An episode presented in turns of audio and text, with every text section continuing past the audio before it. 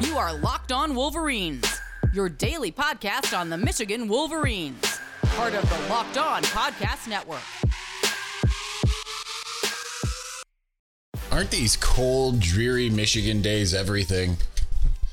Getting kind of tiring, isn't it? Let's move the camera. Locked On Wolverines podcast, part of the Locked On Podcast Network, where it is your team every day. I am your man on the ground, Isaiah Hole, publisher of Wolverines Wire through USA Today Sports Media Group. I definitely did not want to crawl out of bed. And the only reason I really want to crawl out of bed, because th- this is all weather related, is to play Jedi Survivor, which I managed to snag my copy last night in the middle of the draft. Uh, but that's what we're going to start talking about is the draft. Obviously, Mazi Smith going number 26 overall to the Dallas Cowboys, and that was one of the like kind of two uh, destinations in the first round that I was like standing at full attention. We'll talk a tiny bit of recruiting later, and then we'll see where we go from there. But um, uh, I definitely like. I was sitting at full attention a couple picks earlier when the Ravens were on the clock because John Harbaugh, Mike Macdonald, and, you know, even though it didn't really seem like defense was going to be where they went, it's one of those things where it's kind of like, you know, I mean, all the speculation was that they were going to get a wide out and they picked Zay Flowers.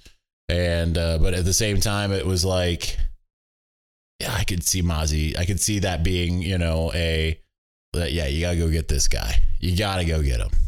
So I was kind of like standing at full attention there for a minute.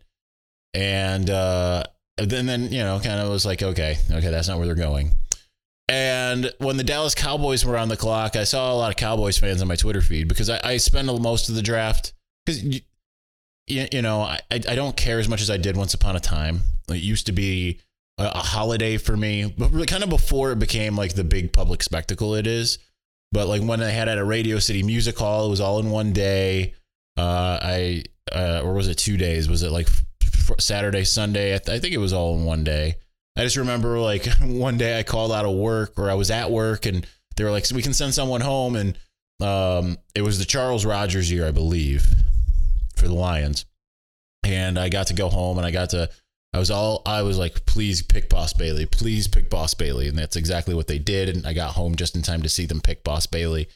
And it was magical, right? It was incredible um that those were the types of days for me i remember you know just even in california it's draft day i'm going to i'm going to like a sports bar and i'm going to watch the as much of the draft as i can stomach you know so it's a little bit different but i definitely stood at attention when the dallas cowboys were on the clock and even though uh, as i was starting to say uh, i was seeing the cowboys fans in my in my twitter feed that were clamoring for a tight end. You know, I saw Tom Loy, who's my guy over uh, covering Notre Dame for 24 7 sports, uh, being like Michael Mayer, Michael Mayer, Michael Mayer, which is kind of weird because I feel like the Cowboys have a million tight ends because not only do they have their start, they have like two co starters, I believe. They also have Sean McKeon.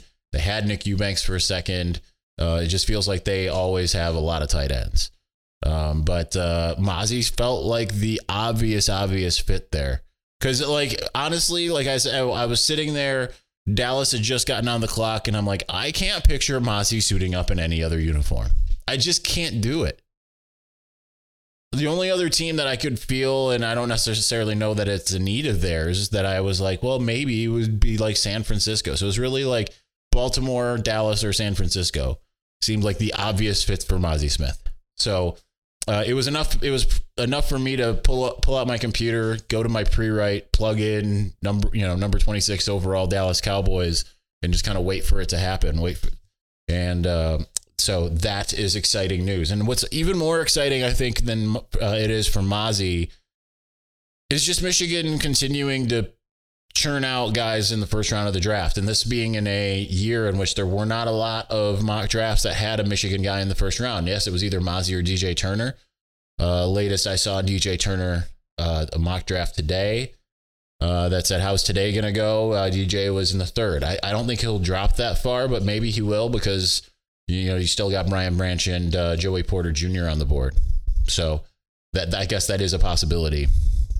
Uh, but it's Michigan continuing to churn guys out in the first round is it, it's really a sight to behold. And I think obviously it, it seemed kind of ridiculous in a way that it wasn't trending that way. considering that there's some weird music coming from somewhere here. Um, considering that uh, there wasn't, um, you know, this was a team that made the college football playoff for the second straight year, right? So like it only made sense that Mazi Smith would, uh, you know, would be the guy, and it only made sense that Michigan would end up having a guy in the first round. But I mean, this is what five straight years. The only real year that there wasn't a guy was what 2018, I, I believe. No, uh, when in the year which Mo Hurst was expected to be a first round pick and then fell out. But otherwise, uh, tw- you know, 2019, uh, you you had uh, Devin Bush and Rashan Gary. 2020, you had uh, Cesar Ruiz. 2021, you had uh, Kwity Paye. 2022, Aidan and Dax Hill. And so now that that streak continues for Jim Harbaugh. Really, the only only one, well, I guess technically two, because there was not a first round pick uh, coming out of 2015. Uh, Willie Henry being a third rounder, second or third rounder. Uh, but uh, really, for for the bulk of his tenure, he's put out at least a first round pick. So that's that's a feather in Michigan's cap that they I think that they need to be able to keep going, right? Because you need to be able to show recruits this is what what you're gonna do when you come to Michigan. Now it's highly dependent on the recruit. That was one of the things I was thinking while watching the draft, right? And knowing that a guy like Zach Harrison, a former five star, picked Ohio State over Michigan in the last moment, in large part due to the uh, due to the um, Urban Meyer leaving. He wasn't going to Ohio State with Urban Meyer. Was told that very explicitly. That's why Michigan was uh, his number one for so long. Um, but he's projected to be like a third rounder, right? Like sometimes uh, you, you look at some guys and you're like, that guy is an elite level player, right? Like we've seen mock drafts with Olu not even in them, seven round mocks. So it's you, you don't really kind of know what teams are always going to do, right? Um, and things change in a hurry too, right? Like I remember, I think it was coming out of the 2019 season Ryan Hayes was about to start, and I, I, think he was in an early. No, it was Aidan in an early first round mock that year. It was 2021, going into the 2021 season. Uh, Ryan Hayes was in some early first round mocks. Things can change in a real, real hurry when it comes to the way that this draft works and everything. All right, we're going to talk some recruiting. I want to spill some tea as well. I don't remember what. I just remember yesterday being like, I'm going to tell people this. Oh, I, I remember. Because I want to talk about actually, we're going to do recruiting in the tail end because I want to tell some people some things about some things about Mazi that that are off the record. One of them's kind of jaw dropping, and I can't verify the veracity of it except for it was told to me by someone extremely dependable. We'll get to that here in just one moment. Before we do, and I have to vamp for a second because I closed the window. Here we go. Looking for a delicious snack, but don't want all the sugar and calories, then you need the best tasting protein bar ever built. You've got to try this. If you're like me and you want to make healthier snack choices, but you don't want to compromise on taste, well, I've got just the thing for you Built Bars and Built Puffs. Built Bars are healthy and taste amazing. Seriously, they taste so amazing, you won't think they're good for you. You've got to try this. What makes Built Bars so good? Well, for starters, they're covered 100% real cho- dark chocolate, rather. Uh, that's right, real chocolate, and they come in unbelievable flavors like churro, peanut butter brownie, and cookies and cream. I'm not sure how Built does it with these bars. Taste like a candy bar while maintaining amazing macros. What's even better is that they're healthy. Only 130 calories, 4 grams of sugar, and a whopping 17 grams of protein. Now you don't have to wait to get a box either. For years, we've been talking about ordering your Built Bars at Built.com, but now you can get them at your local Walmart or Sam's Club, while you can still get the specialty flavors over at the Built.com website. That's right. Head to your nearest Walmart today, walk to the pharmacy section, grab yourself a box of Built Bars. You can pick up a four bar box of cookies and cream, uh, double chocolate, or even the coconut puff. If you're close to Sam's Club, run and grab a 13 bar box with our hit flavors brownie batter puff and churro puff. You can thank me later.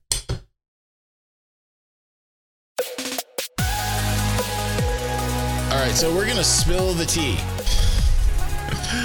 oh, I hate doing this because some of you ruin it by putting things online. That's not what I want from these things. Now, I don't think any of this stuff is the stuff that's gonna make its way into some teenager's graphic.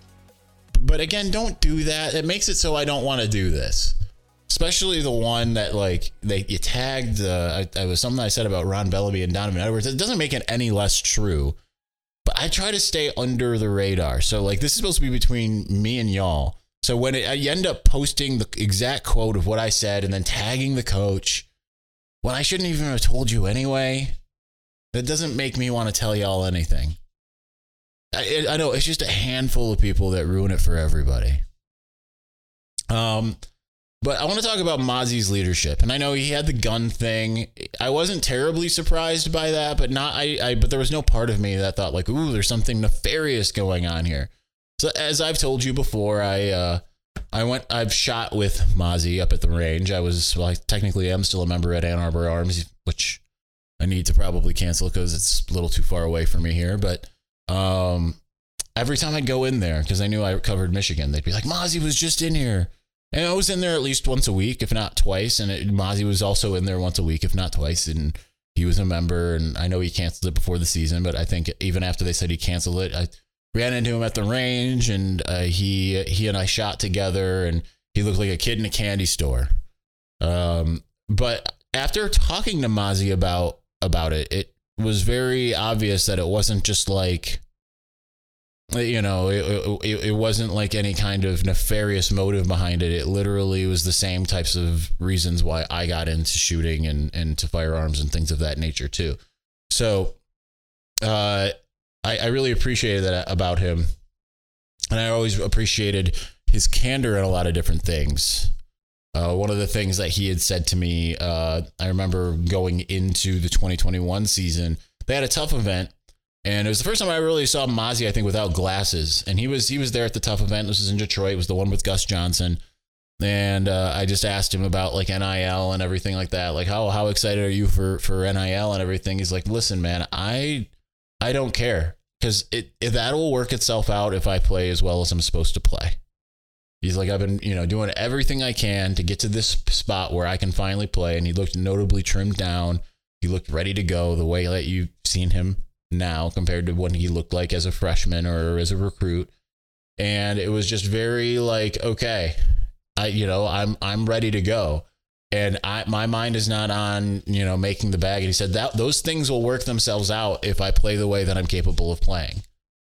Which I think, especially for a college junior, is a very mature approach, right? Especially with all of this stuff that had kind of come out of what you know what what exactly is um you know with all of this money coming out like what well, how exactly are these guys going to attack it right michigan for, for, as much as people attack michigan's methods they're at least attracting guys who have that team first mentality that have that Mazi like mentality but aren't you know they aren't like all in it for themselves which i think is an important thing when you're doing you know doing something that's team related unless you're a Zava out there and just capable of taking over a team on your own. Yes, that's a Ted Lasso reference.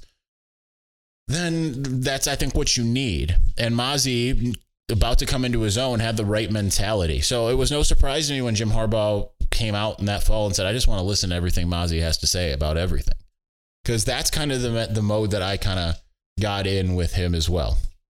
Much beloved by his teammates much beloved by the media, much beloved by uh, the uh, the employees at Ann Arbor Arms. Right? They they just raved about him every time, and a lot of them that did were like, one dude was like, "Listen, I'm a I'm a Louisville fan. My boy DeAndre, he's like, I'm a Louisville fan.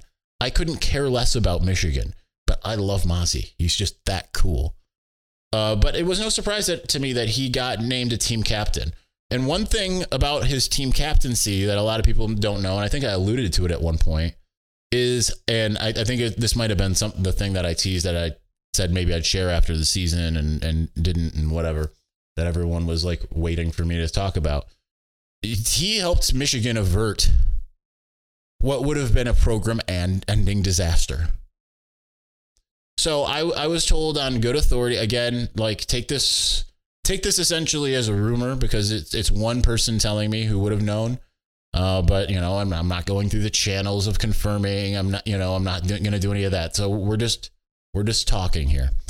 Uh, but Michigan was going to retaliate. A lot of players, I, I was told there was somewhere between, I think, 30 and 50 players who were ready to retaliate against Michigan State after the aftermath in that in the tunnel incident.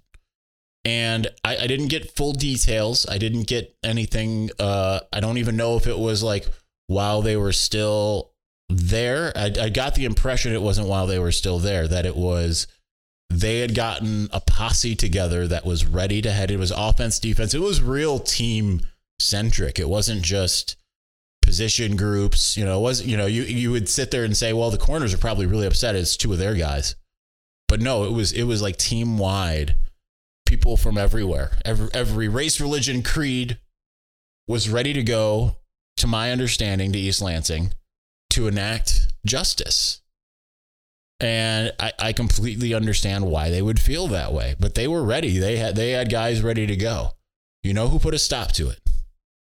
And remember, this is after the Indiana incident. This is after he got Mazi got pulled over with a with a firearm. Uh Mazi Smith put a stop to it. The person I spoke to is no longer around, which is why I feel safe sharing this information with you. Um, they uh, they had told me that uh, they were they were all getting ready to go. They were on their way essentially to uh, I mean not on their way, but about to be on their way. And uh, the players got a call from Mazi Smith, and he said, "None of you are doing this. Everyone, stand down, stay home. We will let this all get figured out through the proper channels." Again, the maturity, the team captaincy, and again the gravitas of what Mazi Smith, of what he is, of who he is, made it so they all said, "All right." Because think if that would have happened, if they would have gone and stirred up whatever in East Lansing, if they would have done that, that would have been program ender. Because they always, what do they always say about uh, even just penalties in any kind of sports game? It's not necessarily the uh, the initial infraction; it's the response. That would have been a program ender, and it was saved single handedly by Mazi Smith. So again, take that for what it's worth. Please do not start making graphics and all that kind of stuff. And for all I know, it's it's it's. I don't want to say it's not even true because the person if who told me again, I've said used this term before. If this person told you, you would believe it. but at the same time, they're the only person who told me that. It wasn't a lot of these other things that whenever it's like a behind the scenes thing, I get corroboration. I didn't get that here, right? Like when I tell you that uh, that Don Brown had the easiest signals to call in, refused to change. Ohio State had them stolen, memorized, knew exactly what the defense was in advance. And uh, that's why Michigan really struggled against Ohio State in 2018 and 2019. Guess what? I had multiple. I think I've had three different people. All three you would, you know, I, I don't. I don't think necessarily all three you would know. You would have known two of them, and uh, and yet you know they all told me the same exact story, independent of each other. It wasn't even me prompting. So this is a different thing. This is uh, one person telling me. I didn't run it by anyone else. So, uh, but that just speaks to the importance of uh, of Mazi Smith. Again, I don't even blame the Michigan guys who had that mentality. I think that uh, it would be easy to caught up in a let's get some retribution, let's get justice, and uh, that's not uh, what happened. So, kudos to Mazi for putting an end to it. All right, I'm done spilling tea. Let's talk a tiny bit of recruiting here in a moment.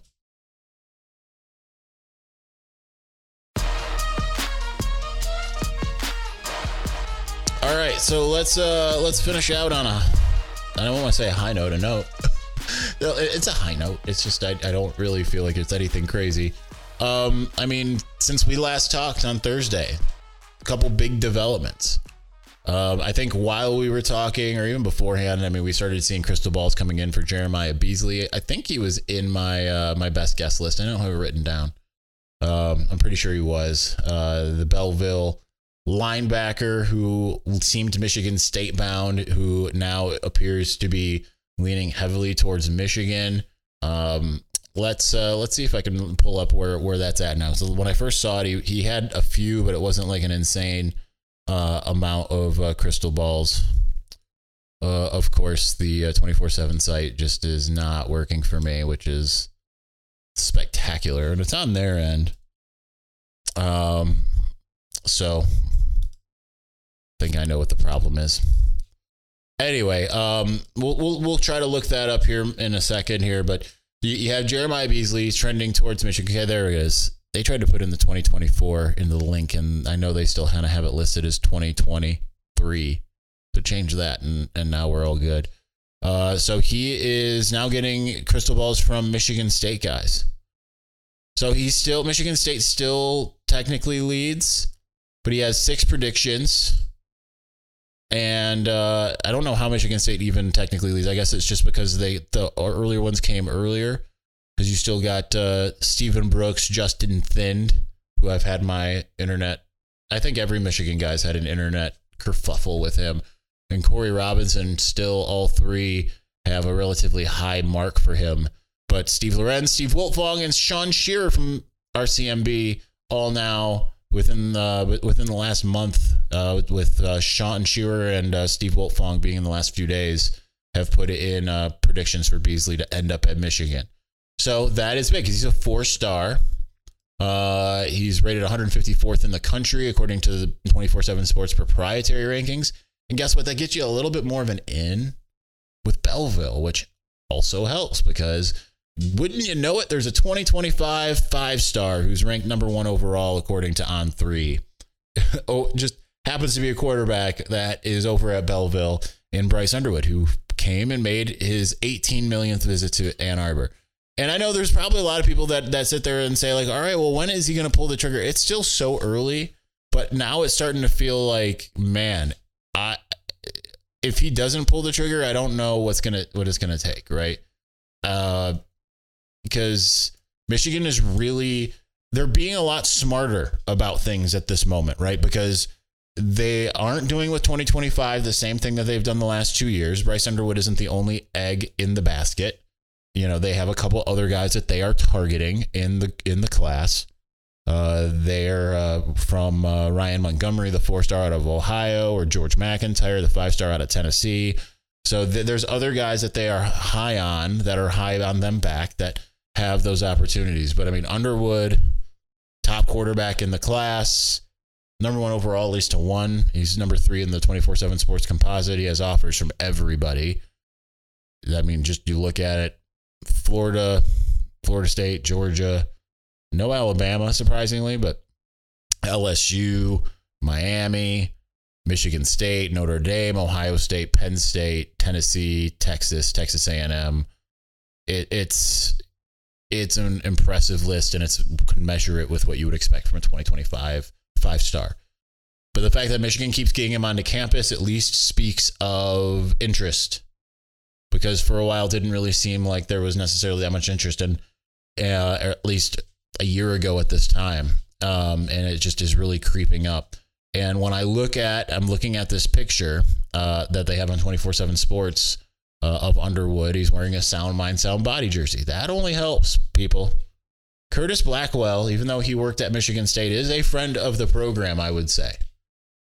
He is definitely, if it was not, I mean, we're just spilling all kinds of tea here. If it wasn't for Curtis Blackwell, there are names that are currently guys at Michigan that wouldn't be. Donovan Edwards would be a Buckeye. Makari Paige would be a Buckeye. They were ready to commit together Curtis Blackwell was a part of keeping that from happening. Will Johnson would be a Buckeye. Even even though he's a legacy, Will Johnson would be a Buckeye if it wasn't for uh, Curtis Blackwell. So, uh, looking at the uh, recruiting prediction machine at uh, at on three, uh, Bryce Underwood is uh, 37% likely to end up at Michigan says 23.2% at Michigan State. That doesn't seem super likely, but it's kind of flipped right uh, here and there because they were the leader and without experts, this is all AI. Um, Michigan had you know had the lead, and then MSU on the 22nd took the lead. Then Michigan took the lead, and then MSU took the lead, and it just kept on flipping. And as of uh, March 11th, so it's been more than a month, Michigan's maintained the lead for him. I can't imagine him going to Michigan State. I can't imagine really anyone going to Michigan State, but that's just me. Um, the last thing I want to cover is uh, the, I was kind of surprised. Uh, I was still laying in bed sulking over the uh, the the rain and all of that, and uh, and I, I saw that uh, the on three tweeted and uh, Trent wrote for me that Ryan Wingo, the five star wide receiver in 2024, will be making an official visit to Michigan. He's on, you know, he's got four official visits that he's planning Georgia, Michigan, Texas, Mizzou. Remember, Missouri is uh, is the home. It's the home state for him, St. Louis uh, University High School. Uh, Georgia's probably the favorite for him, and I think that makes sense. But listen, you get him on campus you can change things. If I'm Michigan, I am doing everything in my power to make sure that Jadyn Davis is on campus on June 9th. And whatever other high level recruiter in the commitment class, eh, honestly, I'm probably trying to get as many of those guys in. I'm trying to get in a Blake Frazier who uh, is a, is a legacy. Uh, I, am trying to, to get in a Jacob Oden, who's an in state guy who's been a vocal uh, recruiter for Michigan. I'm getting everybody in town for that one. And I'm trying to not necessarily put a bunch of recruits on that day because you want to make him have that red carpet feel or maize and blue carpet, however you want to put it. But this is the type of guy, if you can get a Ryan Wingo, certainly not in my class, I think everything opens up in Michigan, maybe does end up getting more than two five stars. If you can get a Ryan Wingo in this class, especially if you can secure him in July, which I don't know is if that's feasible or possible or anything of that nature, if you can get a guy like that, then I think that suddenly you might be getting some some other guys that you weren't really thinking you were going to get because I think suddenly you're some of those defensive players, the Dylan Stewarts out there, the Justin Scotts out there, are they just look at the offense and say, "Look, we we don't even necessarily we don't have to carry the load here." Right? I think it changes things dramatically if you can get a guy like him to commit, especially if you can make it happen not too long after. Um, it, it puts everybody on notice as well. All right, that's going to do it for us today. Thank you for watching. Thank you for listening. We will be back on Monday, certainly reacting to the draft, uh, where all of the uh, the the likely eight Michigan guys go or any undrafted free agents where they end up, all of that kind of stuff. And any news that happens in the meantime, we will also discuss it. I'm sure we'll also discuss the trip that they are currently on. And uh, if I was on, I could have, uh, it probably would have still been raining. It wasn't going to be as cold in either New York or DC. So uh, I am living this life. Thanks for watching. Thank you for listening. Peace.